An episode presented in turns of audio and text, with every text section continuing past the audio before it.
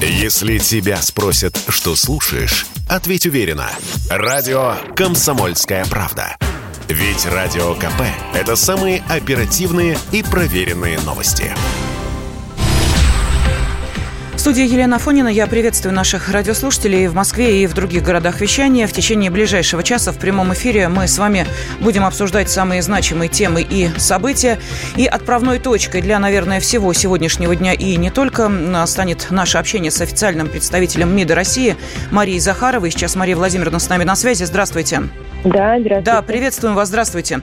Э, я хотела бы сразу обсудить с вами те заявления, которые прозвучали на Мюнхенской конференции по безопасности, где генсек Альянса Е. Столтенберг заявил, что если цель России иметь меньше присутствия НАТО на своих границах, она получит больше НАТО. Канцлер Германии Олаф Шольц сказал, что разговоры о геноциде в Донбассе, я цитирую, смехотворны, а Зеленский вообще дошел в своих заявлениях до того, что заявил, минометный огонь, обстрел с обеих сторон, снаряды долетали до Ростова, это провокация, это чистая ложь. Не было этих раненых. Это просто граждане, настолько доведенные до безумия, что они подрывают сами себя. Вот это мы все слышали. Мария Владимировна. А, ну, вы знаете, что я хочу сказать. С одной стороны, это все, конечно, чудовищно. С другой стороны, если сравнивать с тем, как а, в каких мучениях и а, ну, нечеловеческих условиях живут люди в Донбассе, то это, конечно, вот понимаете, несопоставимые вещи. То есть я имею в виду, что наш внутренний протест, наше неприятие, оно не должно фокусироваться просто на только э, реакции на слова из тех, кого вы перечислили. Нам нужно исходить из того, что возмущение и э, абсолютное ну, неприятие должно нами в том числе выражаться – в связи с тем, что люди живые, такие же, как мы, ничем не лучше, ничем не хуже. Они такие же, как мы, живут уже 7 лет в настоящем аду. При этом это Европа, при этом эти люди раньше жили с проблемами, горестями и бедами, но как люди, имея возможность на развитие, на, на жизнь. Вот, я, вот это очень важно понять, что мы не должны э, реагировать от заявления к заявлению. Нужно исходить из того, что вот та цепочка мучений, унижений, э, угрозы жизни себе, близким и детям, она не должна, э, как бы, понимаете, всплывать в нашем сознании просто от времени к времени. Мы должны это понять, что люди мучаются на протяжении 7, больше, чем 7 лет. И об этом говорят российские журналисты, об этом говорят украинские э, журналисты, те, которые не прогнулись под официальную линию, которых преследуют ровно за эти слова.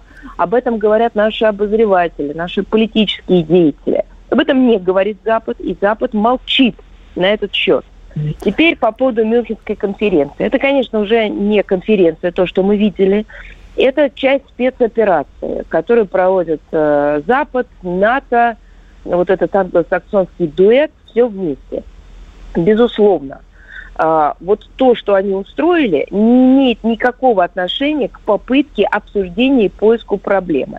Это была еще одна возможность сфокусировать внимание на тех обвинениях, которые были заранее проработаны которые э, были адресованы нашей стране.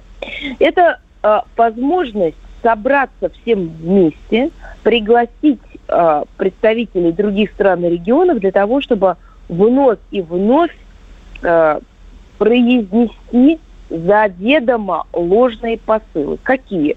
Россия обязательно нападет, Россия нападет вот-вот, Россия не может не напасть, Россия всегда нападала, Россия будет это делать вновь. Второй момент, вся аргументация того, о чем я говорила в первой части – о страданиях людей, не мнимых, а настоящих, не тех людях, которые, не страданиях тех людей, которые из поколения поколения, десятилетиями, столетиями так жили, что тоже не есть хорошо. Но это вот, к сожалению, э, так сказать, их история. Нет, история этих людей и этого региона была совершенно иной. И их вклад в благополучие той же Украины, да и всей Европы, исходя из того, какие там находились предприятия – как они э, поставляли и снабжали определенную часть Европы своей продукции, он значителен. И вот эти люди обречены на выживание. Лю- дети народились уже, которые не знают, что такое мирная жизнь, для которых обстрелы – это ну, нечто нормальное. И вот этот посыл был выдан за ложный. То есть, ну вообще это все уже от лукавого. Когда правда выдается за ложь, а ложь выдается за правду. Мария вот Владимировна, мы но видели. Э, мы видим, что даже э, в рядах депутатов Госдумы, которые решали вопрос о признании Донбасса, не было абсолютного единства. Были те, кто приводил следующие аргументы. Зачем, зачем нам заниматься внешней политикой? Это не наш вопрос. Давайте займемся внутренними проблемами, будем повышать благосостояние граждан страны. Почему одно противопоставляется другому, непонятно, но это звучало. И было открытое заседание, и вся Россия это могла услышать и увидеть. Вот что мы будем делать э, с этим? Ну, это, понимаете, я не хочу э, давать оценку этим выступлениям, я их не анализировала. И еще есть один момент, что депутаты, знаете, не назначаются Министерством иностранных дел, депутаты выбираются людьми. Они должны выражать точку зрения людей за счет тех э, не знаю, обращений, которые поступают, встречи с э, избирателями и так далее, и так далее. Поэтому совершенно другая история. Mm-hmm. Разбираться с позицией депутатов, выражают ли они свою точку зрения, или им делегировали избиратели, либо это партийная точка зрения сформирована. Это совершенно другой мир. Мы занимаемся внешней политикой. То, что вы сказали, э, нужно ли нам как стране, вот был такой посыл, заниматься именно внешней политикой. Ну а как же? Внешняя и внутренняя политика, так написано в учебниках, так есть по практике, они взаимосвязаны. Они имеют, ну, страна занимается и внутренними делами, и внешними. Э, безусловно, любое государство не живет в вакууме, а уж тем более такое, как наше. Одна шестая часть суши, член Совета Безопасности ООН, ядерная держава, держава, которая обеспечивает в том числе ту же самую Европу энергоресурсами для того, чтобы они там все не замерзли, развивались и жили, конечно, мы обязаны заниматься внешней политикой и делать активно. Но э, в этом-то и суть, что вся история Украины, она непосредственным образом, я имею в виду то, что с ней пытается сделать Запад на протяжении этих десятилетий, связана в том числе и с энергетической проблематикой.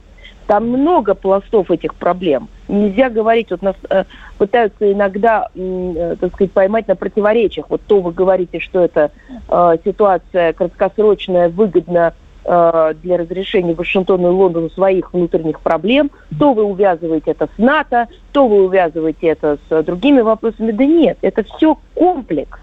Как э, вы прекрасно понимаете, когда, ну, банальный пример, когда идет заболевание, да, то много факторов, которые в данном случае активизируются, да, то есть целый комплекс в данном случае надо рассматривать. Так и здесь.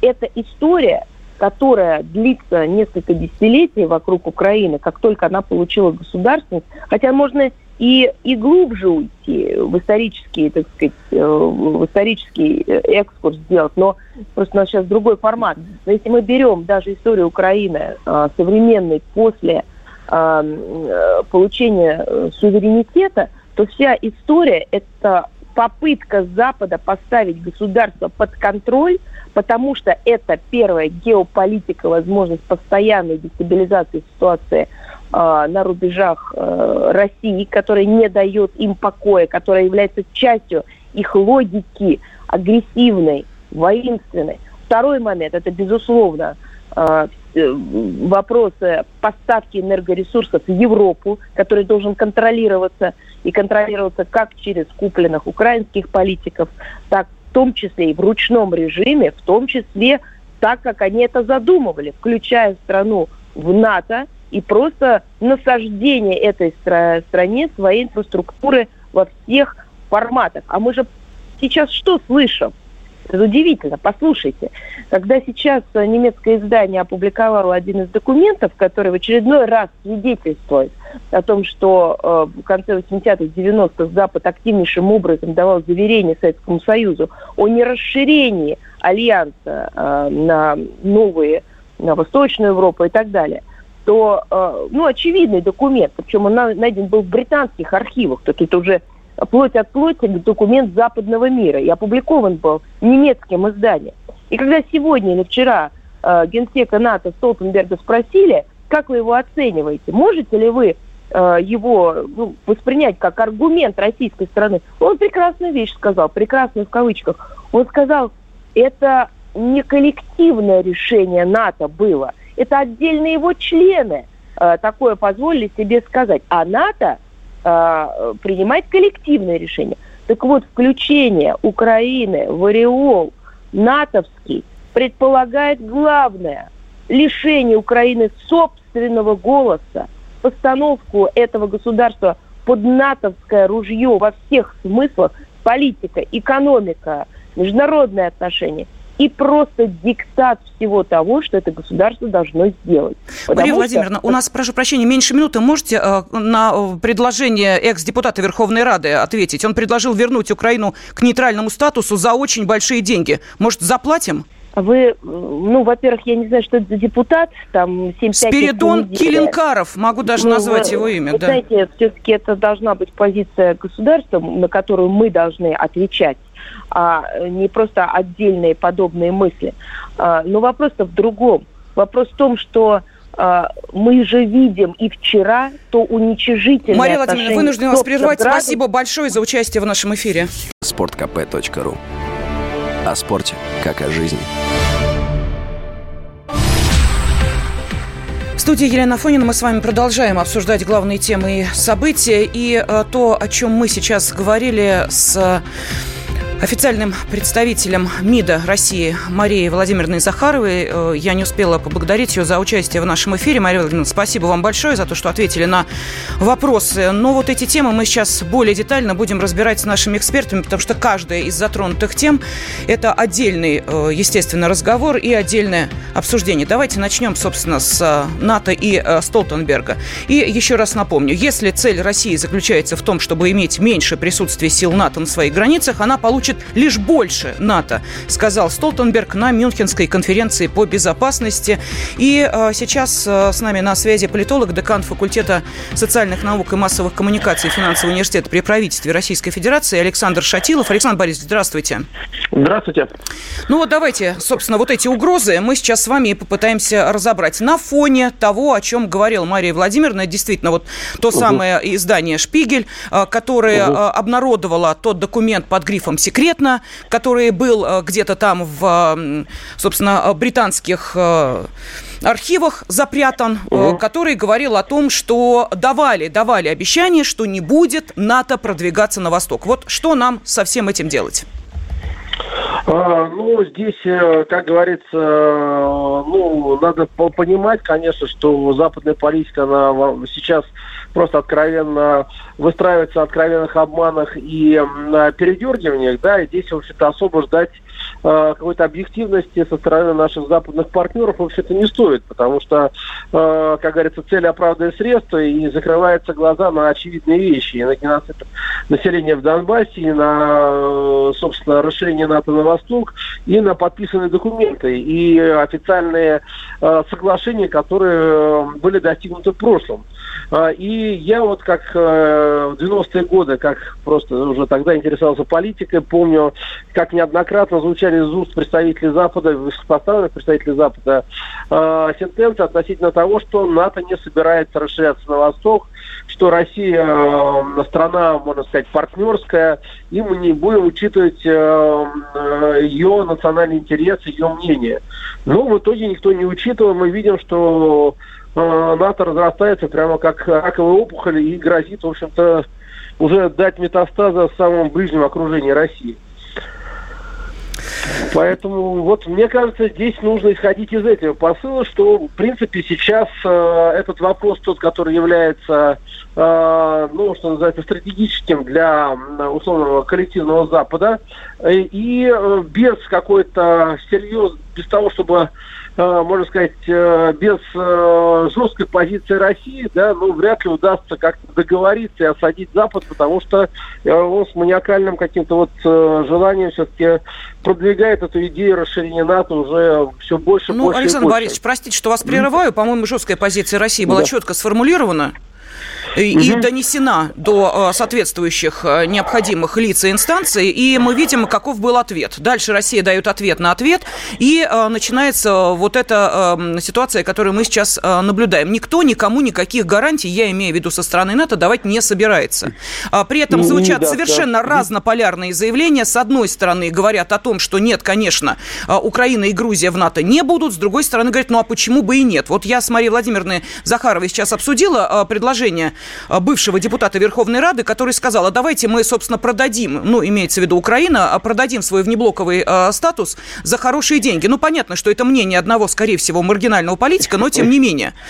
Если готовы продаться, может быть, э, действительно нужно каким-то образом попытаться найти те самые эм, точки, которые могут быть выгодны, ну, например, той же Грузии, Украине и другим странам, о которых мы э, говорим, если речь идет о расширении НАТО и приближении, ну, уже непосредственно к нашим границам.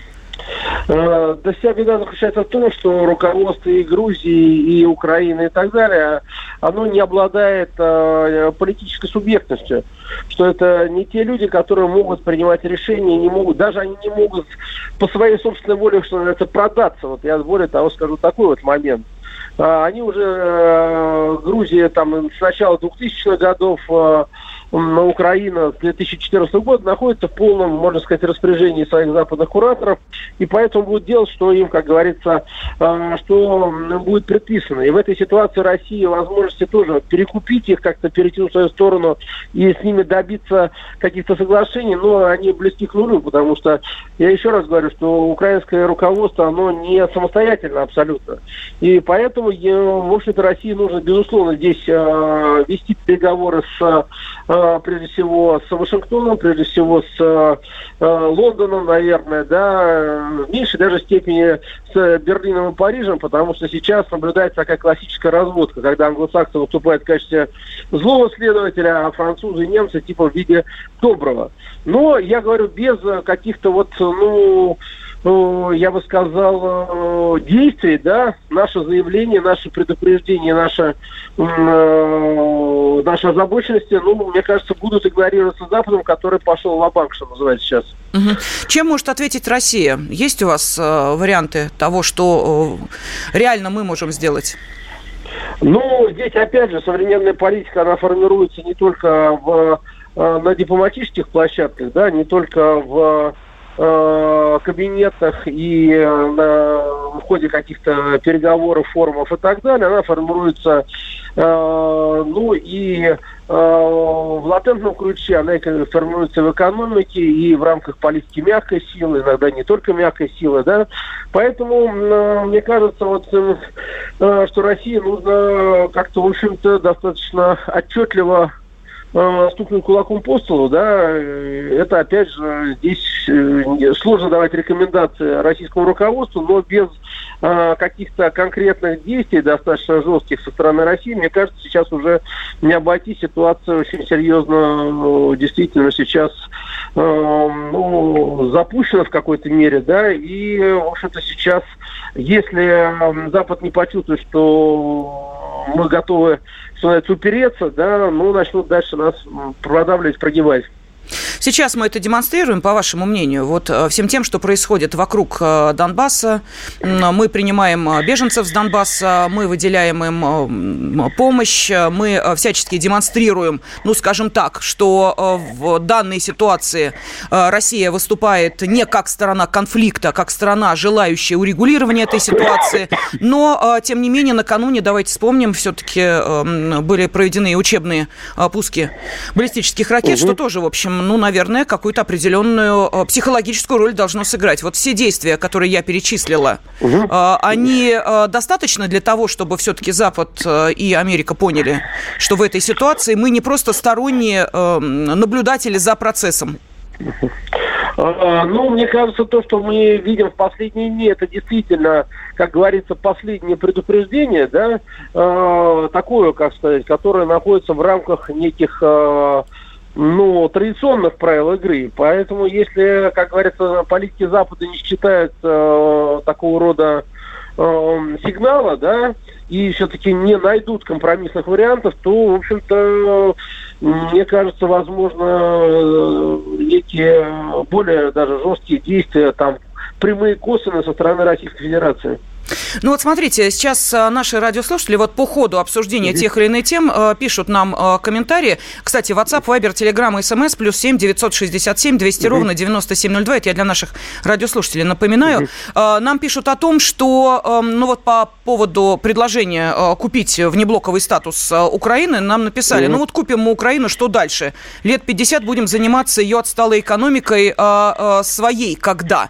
Ну то есть мы видим, что в данной ситуации эм, есть э, еще и желание все-таки э, немножечко взвесить, э, что ну, стремление и возможности решения. Вот у России они есть, возможности, в том числе экономического решения многих проблем, которые могут возникнуть в ближайшем. Ну, в настоящий момент Россия с экономической, то есть с экономической точки зрения относительно мобилизации э, мобилизована, да, и, в принципе, определенные резервы и запас у нее есть, да, но покупать лояльность Украины – это абсолютно безнадежное дело, да, потому что мы уже и так покупали ее лояльность в 90-е годы, в 2000-е, э, низкими ценами на энергоносители, режим наибольшей благоприятной торговли и так далее. И что мы получили? Мы получили 2014 год. То есть тут, а, как говорится, покупка лояльности это абсолютно а, такое, как говорится, абсолютно бессмысленный шаг. Да? Тем более, что, в общем Украина, как мы видим, она поделена на три части фактически. Это Запад, Центр и Юго-Восток. Да? И в этой ситуации лояльность Западной Украины мы никогда не купим. Это просто ну, откровенно враждебно враждебный России регион, да. Поэтому, мне кажется, такого рода компромиссный э, вариант не нужен. Да, и, в общем-то, это будет не компромисс, это будет лишь, э, скажем, э, такое очередное Э, не целесообразное вложение российских средств в как бы, убыточный проект, условно говоря. Угу. И, Александр Борисович, наверное, финальный вопрос. Вы сказали о том, что Россия должна жестко продемонстрировать э, свое стремление по некоторым вопросам. А, на ваш взгляд, мы это делаем или еще недостаточно каких-то определенных усилий, мер, слов, действий? Я думаю, что у руководства России есть еще целый ряд козырей, угу. которые они просто не пущены в ход. И вот то, что сейчас э, идет, как говорится, вот это последнее предупреждение Запада, да, ну, оно подразумевает, что в случае э, провала э, такого рода, скажем, инициатив, в случае непонимания, я не исключаю того, что эти козыри все-таки пойдут в дело. Спасибо. На связи с нами политолог, декан факультета социальных наук и массовых коммуникаций финансового университета при правительстве Российской Федерации Александр Шатилов. А, сообщения наших радиослушателей, которые пришли на WhatsApp, Viber, Telegram и SMS, я зачитаю в начале следующей части после информационного выпуска середины часа. Если тебя спросят, что слушаешь, ответь уверенно. Радио «Комсомольская правда». Ведь Радио КП – это эксклюзивы, о которых будет говорить вся страна студии Елена Фонина. Я напомню, что мы в прямом эфире, поэтому WhatsApp, Viber, Telegram, SMS, номер плюс семь девятьсот шестьдесят семь двести ровно девяносто семь ноль два в вашем распоряжении. Можете ваши комментарии отправлять э, на э, вышеназванный номер. Ну, давайте я зачитаю некоторые сообщения, которые э, пришли. Ну, вот нам пишет э, Валерий из Владимирской области. Чем кого-то покупать, дешевле вести войска, освободить Донбасс. Санкции переживем как-нибудь. Вот такой комментарий. Э, из Латвии нам пишет э, Марик, что касается НАТО, это как назойливая муха, остается лишь скрутить газетку и прихлопнуть, а по-другому никак. Эм, Владимир пишет, э, Россия может ответить ударами по штабам принятия решений. Ну, вот такие у нас комментарии. Так, и из Татарстана. Когда же поймут, что нужно вкладываться в свою страну? Э, пол э, класса у сына уехали работать за границу. Это ли не показатель? Ну, вот такие комментарии. Так, и из Москвы нам Валентина написала, убивают братьев, сестер на Донбассе. Э, если мы действительно хотим их спасти, почему бы нам их просто не э, перевести и принять в России? Зачем нам украинская земля? Пусть остается у украинцев. Э, так нам не придется вступить в войну с НАТО, ведь именно земля повод для войны. Или там другие мотивы у России. Валентина, давайте мы сделаем следующим образом. Вот давайте я этот вопрос перенаправлю эксперту Ассоциации военных политологов, заведующему кафедрой политологии и социологии Российского экономического университета имени Плеханова Андрею Кошкину. Андрей Петрович, здравствуйте. Здравствуйте, Елена. Здравствуйте, дорогие радиослушатели. Ну, давайте, прежде чем мы э, будем обсуждать, собственно, э, предложение Зеленского э, созвать саммит стран-участниц Будапештского меморандума и потребовать гарантии безопасности, иначе, мол, Украина вернет себе ядерное вооружение. Вот прежде чем эту тему мы обсудим, ответьте, пожалуйста, Валентине, э, которая спрашивает, а может быть, действительно нам э, сейчас э, людей с Донбасса перевести в Россию, вот всех, и э, отдать э, пустую землю Украине. Вот такое предложение.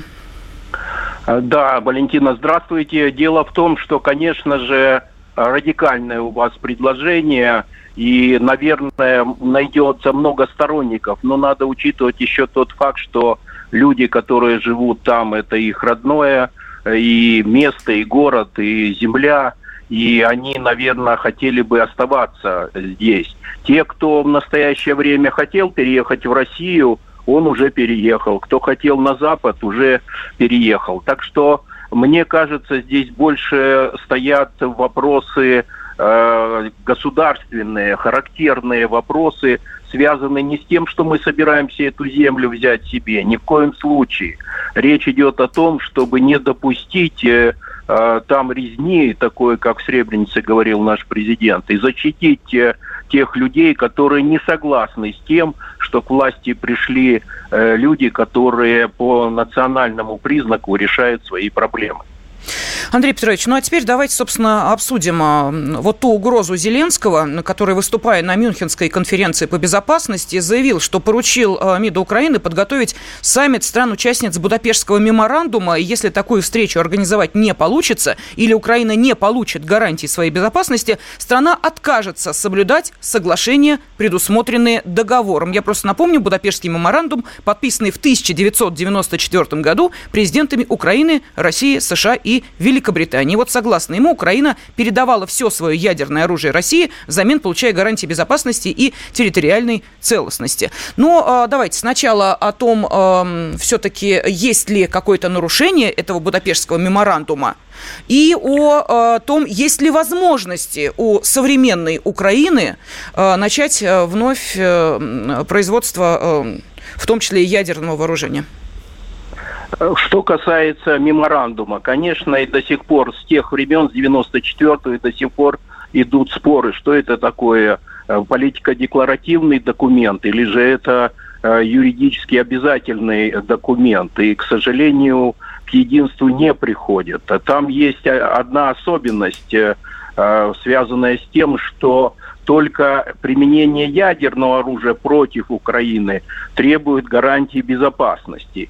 Ну и еще один важнейший момент. Когда подписывали этот документ, то больше всего Запад беспокоился и требовал от Украины э, ядерного разоружения. Там не столько Россия участвовала, а Запад э, поставил вопрос об изоляции и выставил там сумму 65 миллиардов. Вот почему Кучма сказал, что мы были бессильны перед Западом и подписали этот документ. Сейчас же э, говорит э, Зеленский, что четвертый раз они инициируют и якобы последний консультации и хотят этот документ направить против России, хотя откровенно говоря, никаких оснований в этом документе э, против России нету в той сложившейся ситуации, которая есть сегодня на Украине. То, что касается что, возможности, да, производства. Да, и что касается производства, неоднократно, особенно нардепы любят эту проблему поднимать. По-моему, периодичность, поверьте мне, один раз в год как минимум, а может быть и чаще – даже выставляют э, счета. Значит, говорят, порядка дайте 4 миллиарда э, долларов, и мы вам создадим эту бомбу. Надо сказать, что мирный атом существует на Украине, это заслуга Советского Союза. Но дело в том, что мирный цикл э, воспроизводства ядерной энергии никак нельзя сравнить с э, боевым э, циклом создания соответствующих ядерных боеголовок. Это разные абсолютно направления. Этих технологий цикла нету. Но все равно нардепы давят на то, что они готовы создать некую грязную якобы бомбу, и все равно есть средства, чтобы их э, добросить до Москвы. Вот у них одно желание. Главное добросить до Москвы эту вот грязную ядерную бомбу, которую они создадут, если будут им выделены деньги.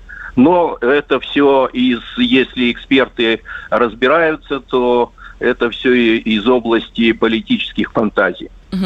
Андрей Петрович, тогда давайте вот к реалиям. А, смотрите, а, ну, понятно, что э, журналисты э, получают доступ ко многому, в том числе и эм, нам стал известен э, список оборудования и средств, которые Украина запрашивает у НАТО, и среди прочего оборудование для фильтрации воды, электрогенераторы и более 70 тысяч костюмов химзащиты, более 30 тысяч дозиметров. Андрей Петрович, зачем Украине у НАТО запрашивать вот именно это? Э, здесь э, я вижу, откровенно говоря, два направления для э, прогнозирования. Одно направление – это то, что докладывало Министерство обороны Российской Федерации, что готовится провокации, при том с участием специалистов из других государств, Э, создать химическую атаку. И якобы для защиты нужны вот эти комплекты. Но это слишком много. А они, э, когда заказ сделали в НАТО, написали на случай э, техногенных катастроф. То есть речь идет о том, что они предполагают катастрофу на, допустим, Чернобыльской атомной электростанции. Я не знаю, вот Э, исходя если из таких соображений, они уже сейчас готовят такое количество комплектов и к тому же дозиметров, то, э, честно говоря, здесь, по-моему, должна беспокоиться вся общественность Европы с подобного рода заявками э, в адрес получения такого количества комплектов для Э, борьбы с э, некими катастрофами. На ваш взгляд, э, есть основания для опасения, потому что мы помним, как, собственно, тревожно было в том числе, когда появлялась информация о том, что с определенными объектами на территории Украины не все в порядке, и в смысле технического обслуживания, и в смысле их безопасности. Вот в данной ситуации, ну, я не знаю, тут уже, знаете, начинаешь на воду дуть на холодную. Тем не менее, все-таки э, не способна ли Украина в этой ситуации, ну, действительно, не просто шантажировать, но и увы, э, начать какие-то определенные действия в отношении тех объектов, которые на ее территории есть, э, под видом того, что это сделал, я не знаю, там, террористы, Россия, кто угодно, диверси- диверсанты? Да, конечно, Елена, опасения ваши, они свойственны для большого круга и э, экспертов, и, естественно, специалистов, которые этим занимаются, и просто, в частности, россиян э, других здравомыслящих людей э, в государствах Европы. Э, вот при таком отношении к высокотехнологичным, весьма опасным, разрушительным технологиям, как э, атомные электростанции, это же э, требует вот серьезного подхода. Если тогда Запад э, заставил подписать э, Будапештские соглашения, потому что часть ракет с Украины была направлена на территорию Соединенных Штатов, и это их сильно беспокоило, то я, в общем-то говоря, почему-то э, удивлен пассивности европейской общественности, если в Германии отказываются вообще от атомных электростанций, то почему допускается такое, э, ну, не совсем технологически выдержанное обслуживание столь важных объектов, которые могут принести э, не только э, людям, но и всему э, э, природе, природе принести такой ущерб. Мы знаем по опыту той же Чернобыльской атомной электростанции. Спасибо. На связи с нами был эксперт Ассоциации военных политологов, заведующий кафедрой политологии и социологии Российского экономического университета имени Плеханова Андрей Кошкин. А, нашим радиослушателям я хочу напомнить, что сегодня в 16 часов по московскому времени, впрочем, как и каждое воскресенье, в прямом эфире вас ждет программа «Национальный вопрос». И э, ситуацию в Донбассе и э, помощь, которую оказывает Россия жителям Донбасса, мы обязательно обсудим в прямом эфире с нашими экспертами, с журналистами, которые сейчас работают в Донбассе. Если тебя спросят, что слушаешь, ответь уверенно. Радио «Комсомольская правда». Ведь Радио КП – это самые оперативные и проверенные новости.